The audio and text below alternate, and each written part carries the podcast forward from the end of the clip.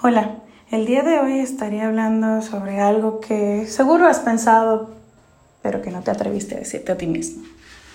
¿Cuántas veces has llorado por alguien? ¿O he llorado yo por alguien a quien yo entendía que debía devolverme con el mismo favor o sentimiento? Tal vez con la misma lealtad, gratitud, amabilidad o fidelidad.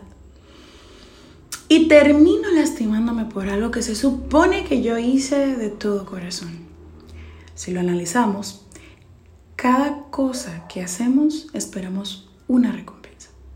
Si te hago un favor, espero una gratitud inherente. Si te digo que me gustas, espero que me digas "y tú a mí". Si te digo que alguien te está traicionando, espero que tu lealtad se vuelva a mí. Si te digo que te amo y que he sacrificado muchas cosas por ti, espero que me digas que me amas y que harás que mis esfuerzos valgan la pena. Si te cubro en el trabajo, espero que digas que estás en deuda conmigo por lo irresponsable que fue. Es de humanos uh, siempre esperar algo a cambio. Algo a cambio de. Y no se nos puede culpar. Nos enseñaron que si me portaba bien, mami traería golosinas para mí. Que si sacaba buenas notas en la escuela, sería un gran profesional y con un gran empleo. Que si sacrificaba mi tiempo ahora por mis hijos, ellos cuidarían de mí en el futuro. Y así fuimos criados, y así fuimos creciendo, y dimos por sentado que debería ser reconocido por mis actos. Y no se me malinterprete. Sí es cierto que cada sacrificio trae consigo una recompensa. Si vivo mi vida esperando el reconocimiento de los demás, terminaré frustrado cuando esas recompensas no llenen mis expectativas.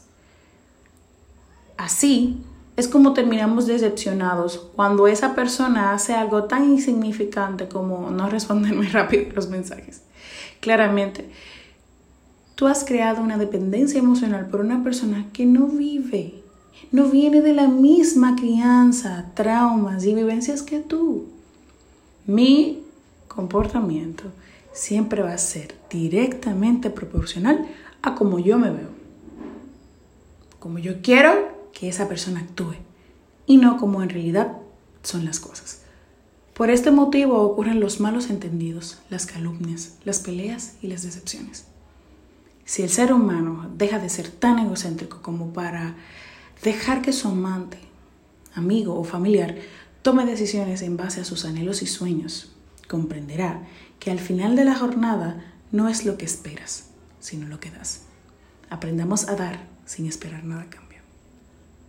Esto fue Escritos del Alma.